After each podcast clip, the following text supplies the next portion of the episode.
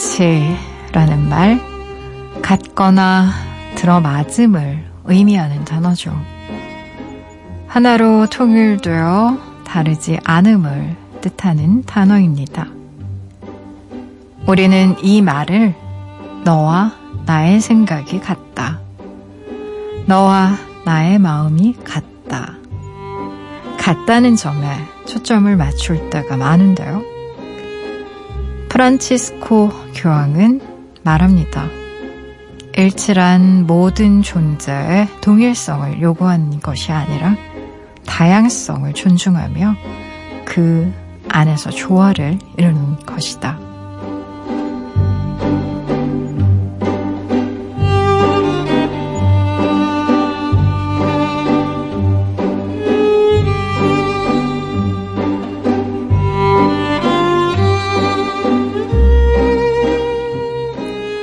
서로 다른 것들이 모여 하나로 조화를 이룹니다.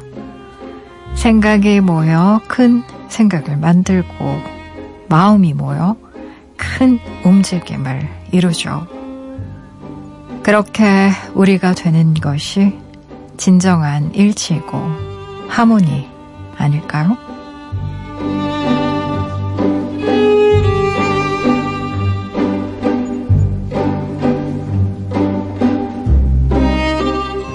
10월 2일 당신만을 위하는 시간 여기는 라디오 디톡스 배경옥입니다. I found a love for me.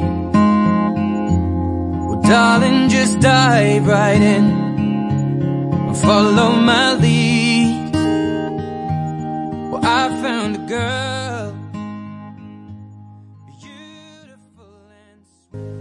라디오 디톡스 백영옥입니다. 오늘 첫 곡으로요. 에드시런과 비욘세가 함께 부른 Perfect 같이 들으셨어요. 지난 밤 그리고 어제 하루 잘 보내셨나요? 저는 라디오 디톡스의 DJ 소설가 백영옥입니다. 어, 프란치스코 교황이 말한 일치. 모든 존재의 동일성을 요구하는 게 아니라 다양성을 존중하며 그 안에서 조화를 이루는 것이다. 중요한 말인 것 같습니다. 그렇잖아요. 우리가 하모니, 화음, 이런 걸 아름답다고 느끼는 건 서로 다른 키와 높낮이의 음들이 잘 섞여서 조화를 이룰 때 느껴지는 어떤 완벽함이잖아요. 그죠? 똑같은 음을 모든 사람이 똑같이 부르면 그게 그렇게 풍성하게 느껴지지 않거든요. 키도 다르고, 그리고 또 느낌도 다르고, 음성도 다르고, 이 모든 것들이 모여서 실은 아름다운 합창이 만들어지는 건데, 우리 삶도 그런 게 아닐까 싶어요. 그쵸? 어떻게 모든 사람들이 비슷한 생각을 하고, 비슷한 얼굴을 하고, 비슷하게 살겠어요. 그쵸? 이런 사람도 있고, 저런 사람도 있고, 우리가 다른 걸 틀리다라고만 딱 지적해서 규정하지만 않으면 그럭저럭 오손도손 섞여서 살 수 있는 게 아닐까 뭐 이런 생각도 하게 됩니다. 라디오 디톡스 배경옥입니다. 이 시간에 듣고 싶은 노래도 좋고요. 나누고 싶은 이야기도 좋아요. 지금 여기로 말 걸어주세요. 짧은 건 50원, 긴 문자와 사진 첨부 문자는요, 100원이 추가되는 샵 8001번이고요. 무료인 미니, 미니 어플로도 참여 가능합니다. 다시 듣기와 팟캐스트로도요, 언제든지 함께 하실 수 있어요. 내가 내 곁에 있을게 언제나 넌 혼자가 아니란 걸 내가 알 수 있게 여기 이곳에 있을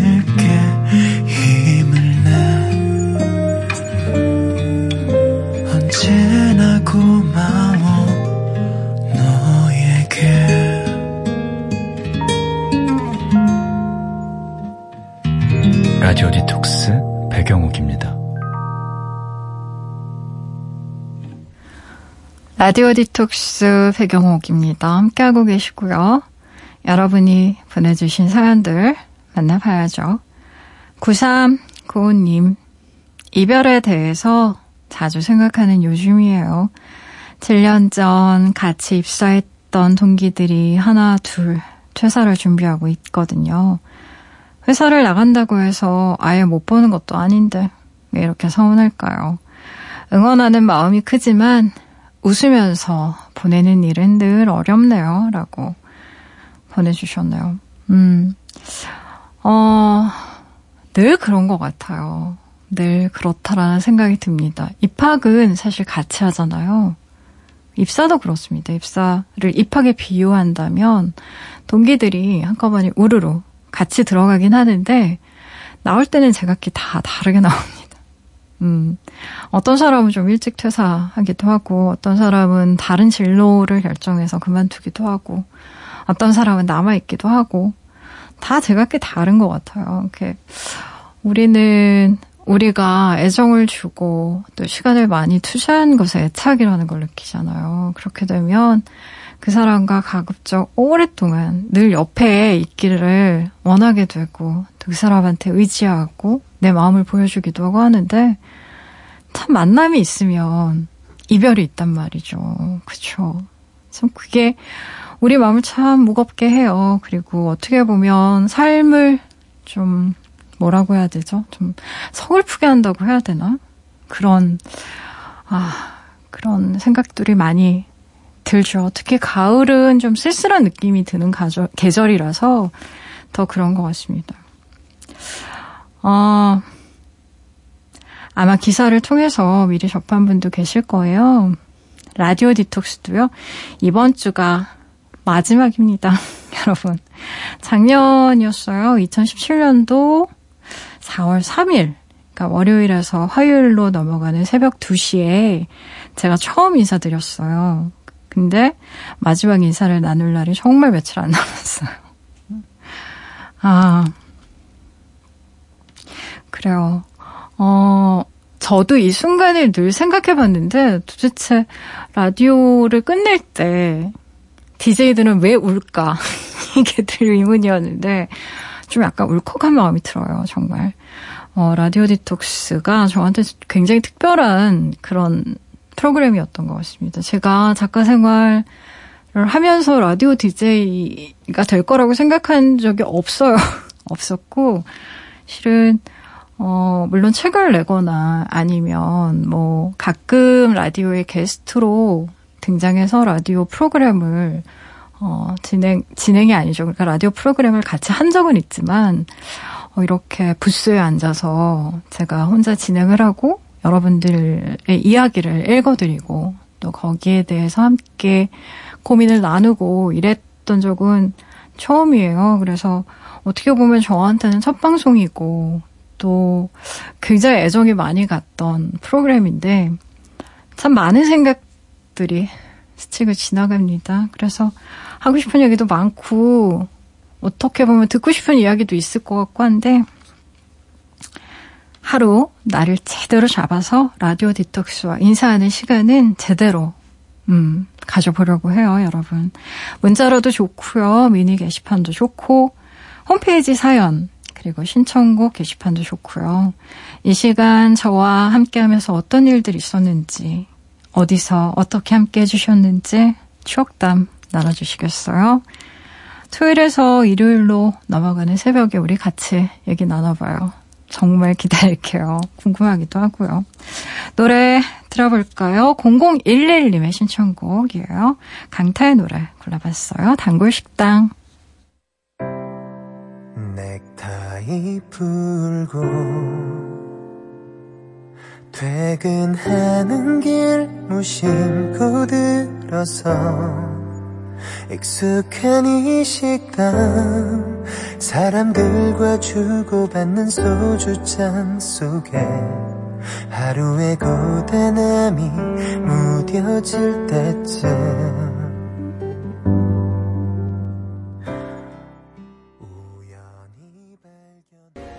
강타의 단골 식당 듣고 오셨습니다. 라디오 디톡스 배경옥입니다. 함께하고 계세요. 무조건 익명으로 소개되는 코너죠. 긴 사연의 긴 대화로 우리끼리 깊은 이야기를 나눠보는 시간 딥톡스 오늘 이야기입니다. H님이 보내주신 사연이에요.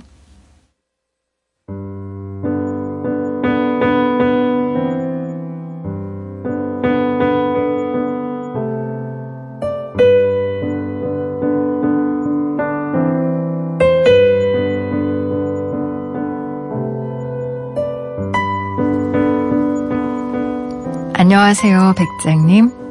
제 나이 39. 긴 여행을 준비 중인 퇴사자입니다.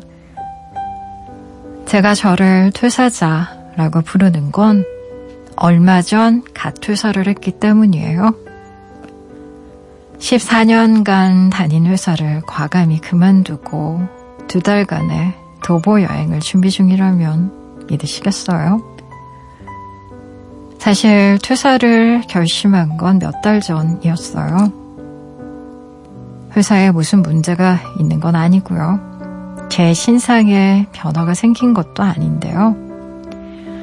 어느 날 퇴근길에 문득 그런 생각이 들었거든요. 나는 5년 후에, 10년 후에도 이 길을 걷고 있을까? 10년 후면 49인데 50대를 코앞에 둔 나는 지금과 같은 모습일까? 변화를 줘야 한다면, 변화를 주고 싶다면 지금이라는 생각이 들었습니다. 나이는 숫자에 불과하다지만 40대에 뭔가를 다시 시작한다는 게 한국에서 쉬운 건 아니잖아요. 꿈이라고 부를 만한 거창한 것도 없고, 퇴사를 해봐야 비슷한 직장을 찾아 이직하는 수준일지도 모르지만 다른 길로 가보기로 마음 먹고 사표를 낸 거죠. 부모님은 물론있고 주변 모두가 걱정 어린 눈으로 저를 보고 있어요. 그게 나오려지는 않는 건 저의 갑작스러운 행동에 많이 놀랐다는 의미겠죠. 며칠 전엔 엄마가 저한테 물으시더라고요. 아빠한테 비밀로 할 테니까 무슨 일 있는 거면 제발 얘기를 해달라고요. 전혀 아무 일 없다는 제 말을 믿지 않는 눈치지만 그게 사실이니까요. 어쩌면 철없어 보일지 모르지만 변화가 필요하다는 확신과 그걸 실행에 옮길 과감함, 모모함 역시 아무나 가질 수 있는 건 아니잖아요. 사람에게 때라는 게 있다면 저에게는 지금이 길을 벗어나야 할 때인 것 같습니다. 이 길 끝에 무엇이 있을지, 저의 내일에 어떤 일이 일어날진 그 누구도 모르겠지만, 가보고 아니도 싶으면 다시 돌아오면 되니까요. 그러니까 백장님 응원해주세요. 나쁜 경험이 될지 좋은 선택이 될지 그 결과보다 인생을 재점검할 수 있는 지금에 집중하고 싶은 밤이네요.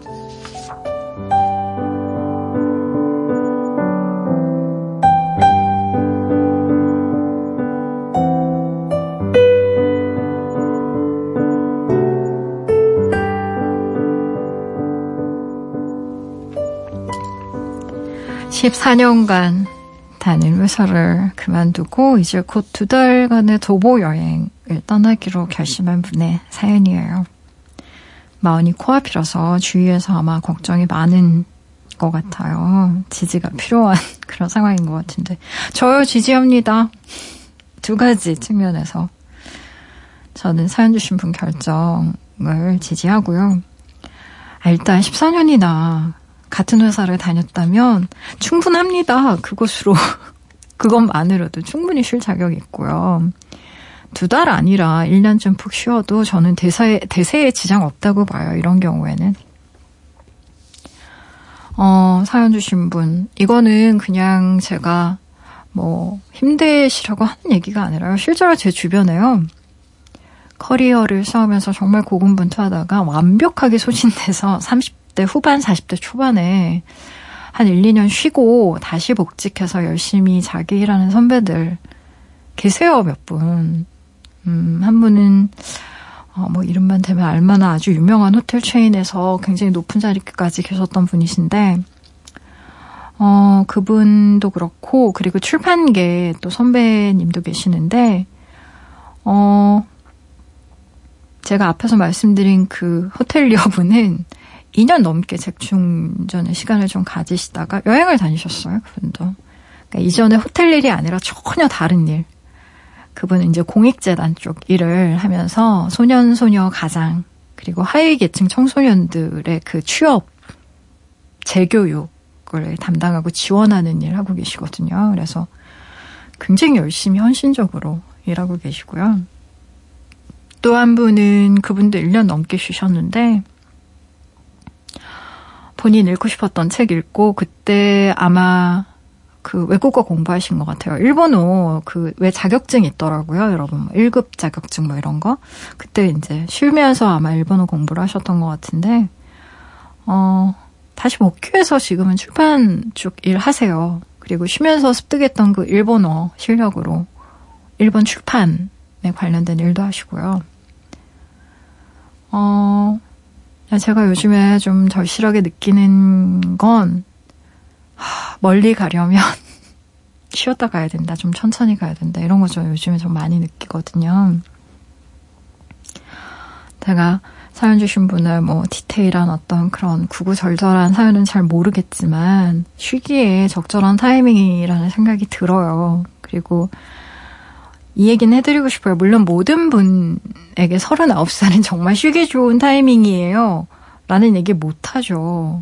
응? 취업 준비에만 막 정말 5년, 6년, 7년 이렇게 쓰시고, 막 30대 직장 들어가서 막 경력을 한참 쌓아야 되는 분에게 사표 내고 세계 일주 떠나라고 얘기하는 거 좀 무책임할 수도 있고 현실적이진 않아요. 음.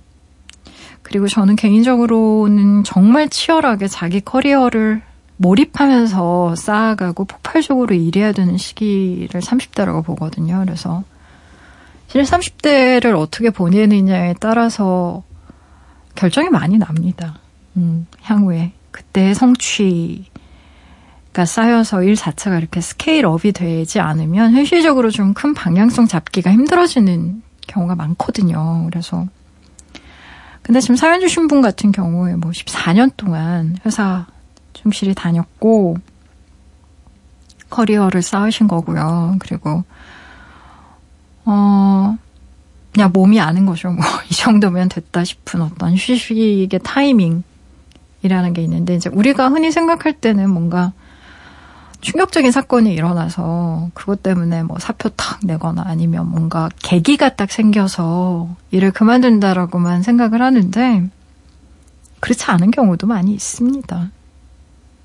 이렇게 살면서 우리가 내상을 많이 입잖아요. 회사 생활이라는 게 얼마나 그래요. 뭐 내가 바라는 대로 되나요? 그러다 보면 내가 마음속에 내상이 알게 모르게 참 많이 쌓이는데 이런 생각들이 쌓여 있다가 그냥 아주 평범한 보통의 날 툭 터지듯이 음, 아, 이제 그만둬야 되는 거구나. 그만둬야겠다. 뭐 이런 생각 하시는 분도 있고.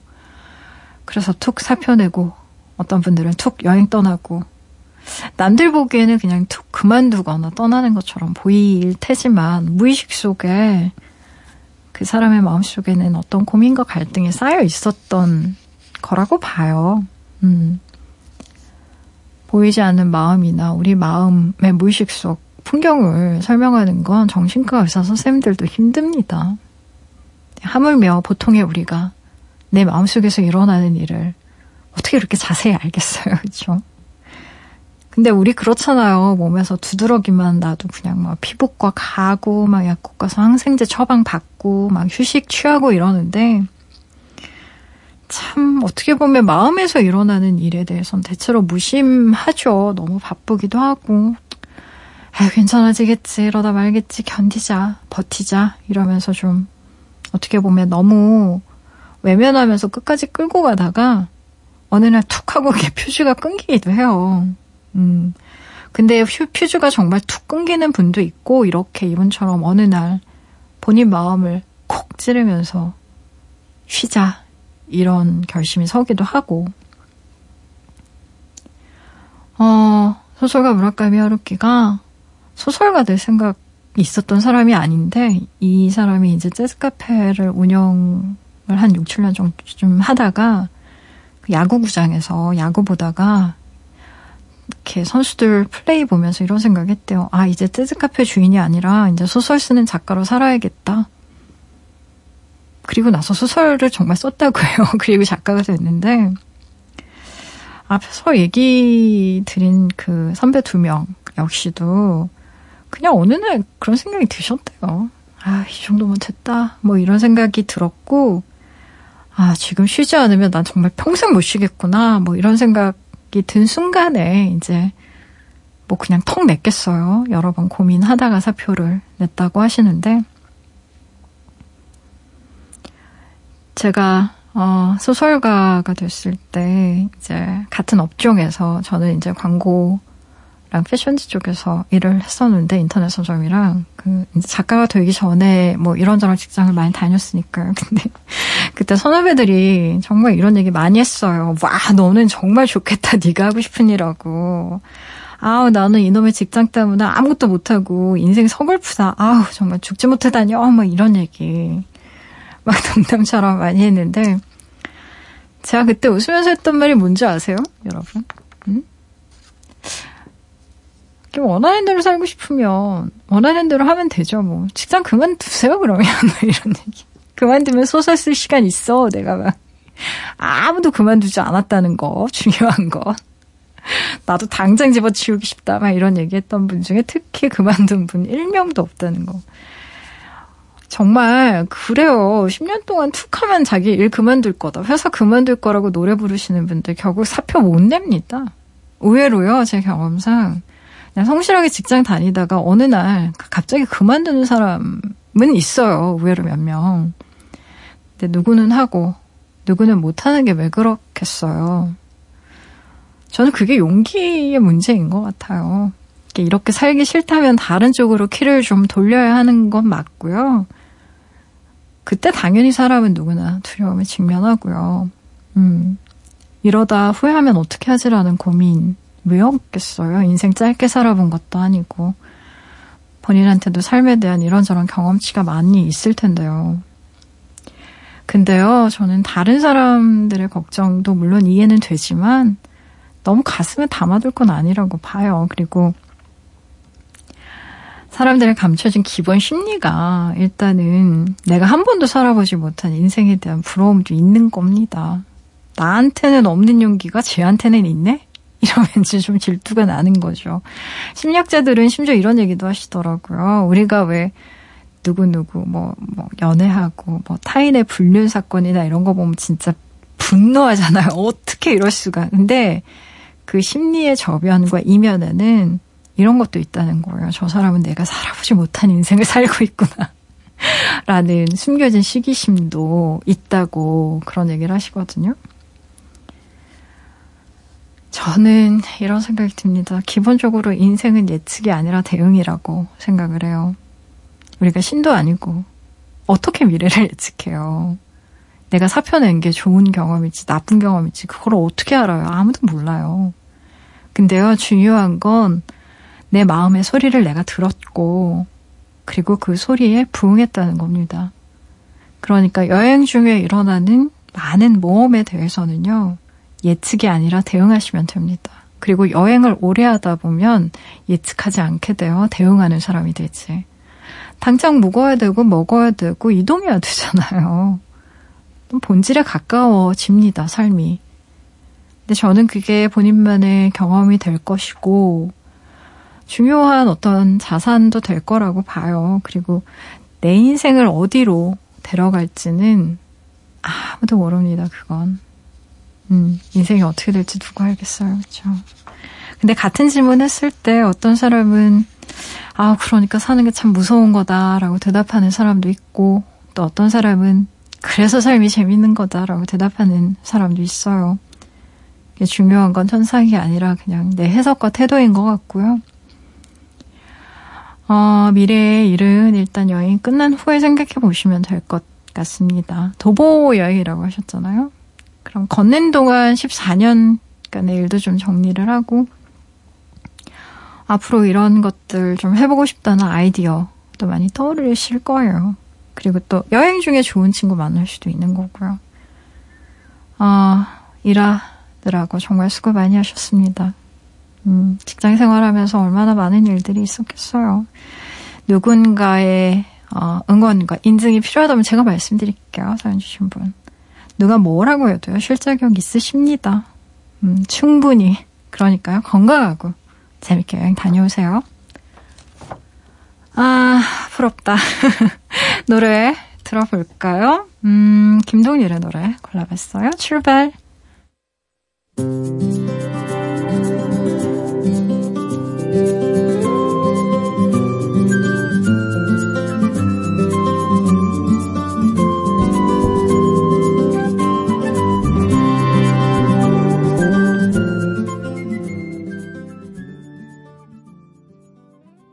김동률의 출발 함께 듣고 오셨어요.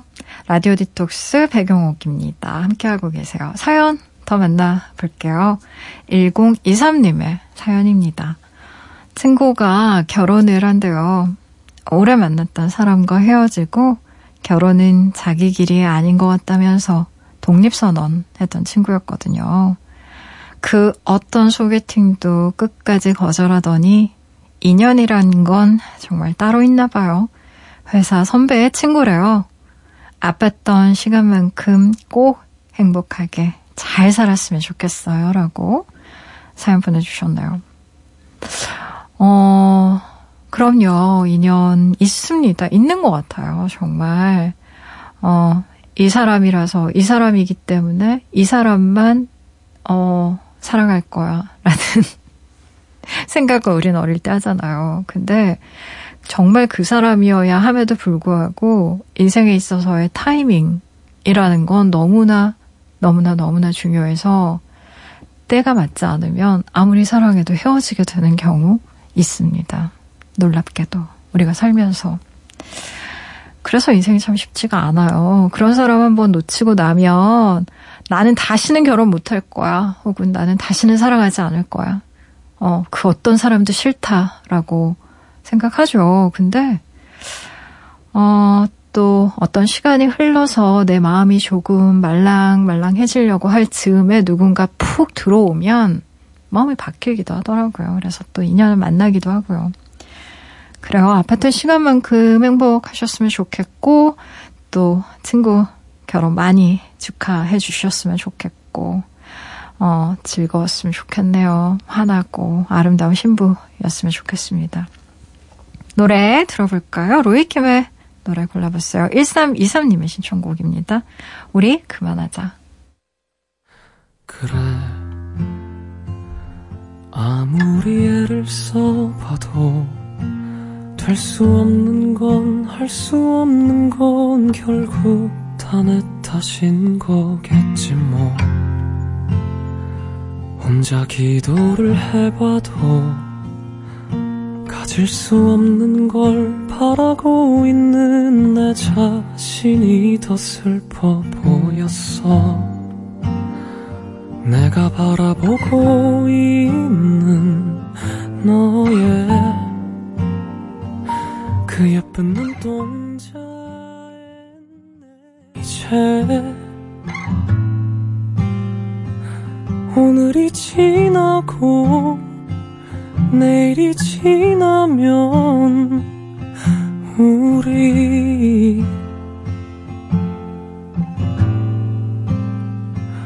오늘이 지나고 내일이 지나도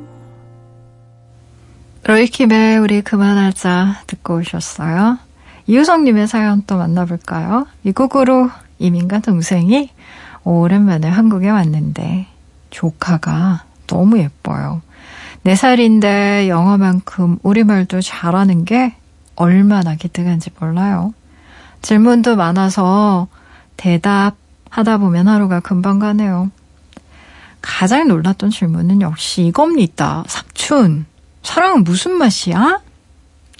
동생이 화가 나 그런가 애도 남달라요. 며칠 있으면 돌아가는데 벌써 보내기 싫으네요. 하하. 라고 보내주셨어요. 아이고야, 사랑은 무슨 맛이야? 사탕을 좋아하나? 우리 조카님? 어, 근데 정말 이렇게 아이다운 시선으로 보면, 이렇게, 우리, 우리 같이 이제 때묻고, 말하자면, 때묻고, 순수성이 파괴된 어른의 입장에서 보면 아이의 질문이 너무 신선할 때가 있잖아요. 음. 그래서 그런 아이들을 보고 있으면 뭔가 이렇게 치유받는 것 같은 어떤 그런 느낌도 들고 하는데 좋으시겠다. 조카 너무 예쁠 것 같아요. 보내기 싫다고 하셨는데 미국으로 가시면 되죠. 뭐 이효섭님이 여행도 할 겸. 네. 8911님의 사연 또 만나볼까요? 라디오 디톡스를 완전 좋아하는 중2 팬 윤지입니다. 시험 기간에 듣는 커피 같은 라디오.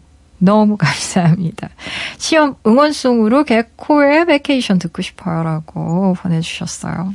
음, 커피 같은 라디오. 이 밤에 커피 마시면 진짜 잠 안 올 텐데, 그쵸?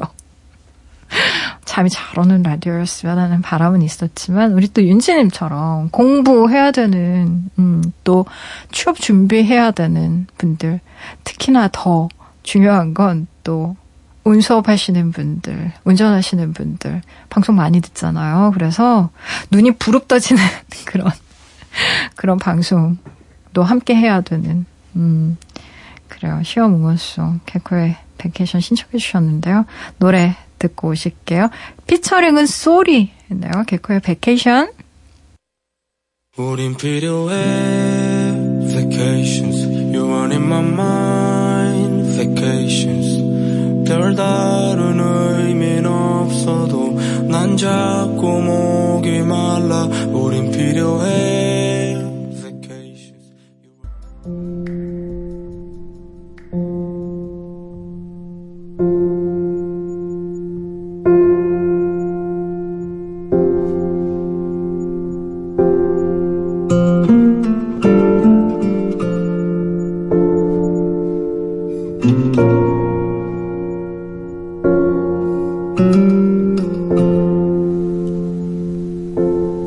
이 시간 오늘을 살고 있는 그대를 위해 밑줄을 그어왔어요. 밑줄 사용법.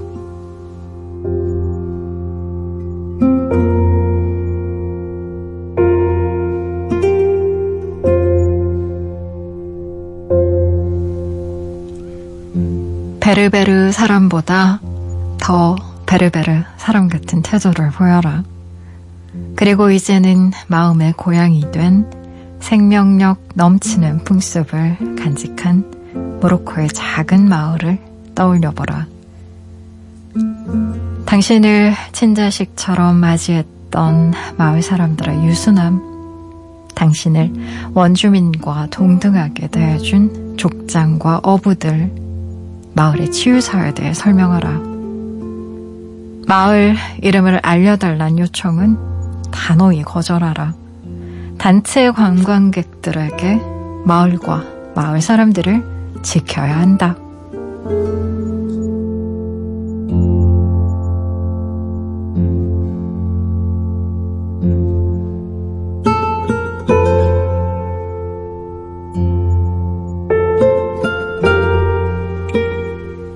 밑줄 사용법 오늘은 마티아스 드베로의 책 여행 이야기로 주위 사람들을 짜증나게 만드는 기술 안에서 밑줄을 그었어요. 제목만 보고도 왠지 웃음이 터져 나오는 책이었습니다. 여행 이야기로 주위 사람들을 짜증나게 만드는 기술이라니 돈 없어서 여유 없어서 시간 없어서 여행 못 가는 것도 짜증나는데 주위에 여행 다녀오기 무섭 함께 이야기권 만발하며 자랑하는 친구들 꼭 한두 명은 있게 마련이니까요. 여행 이야기로 주위 사람들을 짜증나게 하는 기술 더 소개하면 이렇습니다. 그 나라의 언어를 구사하지 못해도 아무런 문제가 없었노라고 털어놓아라. 눈빛과 미소만으로도 통하는 법이니까. 나라를 막론하고 아름다운 아이들의 모습을 찬양하라. 어린 아이의 웃음이야말로 가장 아름다운 행복의 이미지이자 가장 보편적인 언어가 아닌가. 지역 주민들의 전설적인 환대를 강조하라. 탐욕을 부리지도 않고 대가를 바라지도 않는 마음에서 우러나오는 환대 말이다. 그들은 가난 속에서도 품위를 잃지 않는 치명적인 매력의 소유자들. 소위 선진국 사회를 일깨워줄 교훈이 무궁무진한 사람들이다. 가진 것 하나 없지만 항상 허리가 끊어지게 웃는 사람들이라고 그들을 소개하라.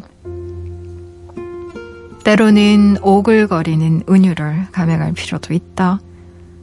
필리핀 사람들의 어깨에는 언제나 행복의 나비가 앉아있다. 와 같은 꿀바른 말을 써보자.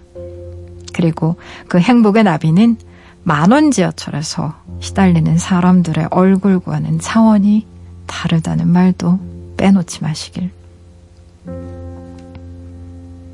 과거 인도를 여행했던 친구들이요. 반쯤 성자 비슷하게 되어 돌아오던 장면이 생각나서 웃음이 나왔어요. 그러나 여행의 실제와 이상에는 늘 차이가 있게 마련이죠.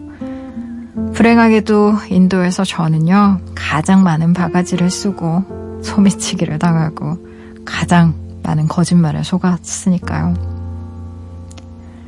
배낭을 메고 떠나야만 여행인가요? 깃발을 든 패키지 관광객들을 비웃을 건 또 뭔가요?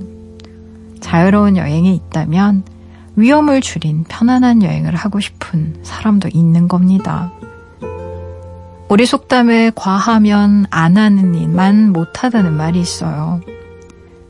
저자 스스로 이 책을 쓰고 난 이후의 부작용에 대한 얘기가 실은 이 책에서 가장 재밌는 대목이었습니다. 책을 쓴 후에요.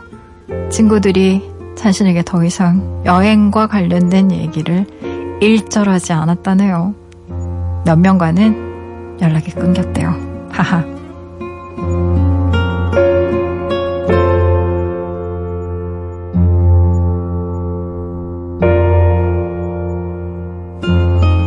오늘 끝곡으로요. 블루스 트래블러의 Hook 같이 들으시고요. 지금까지 라디오 디톡스 백영옥이었습니다.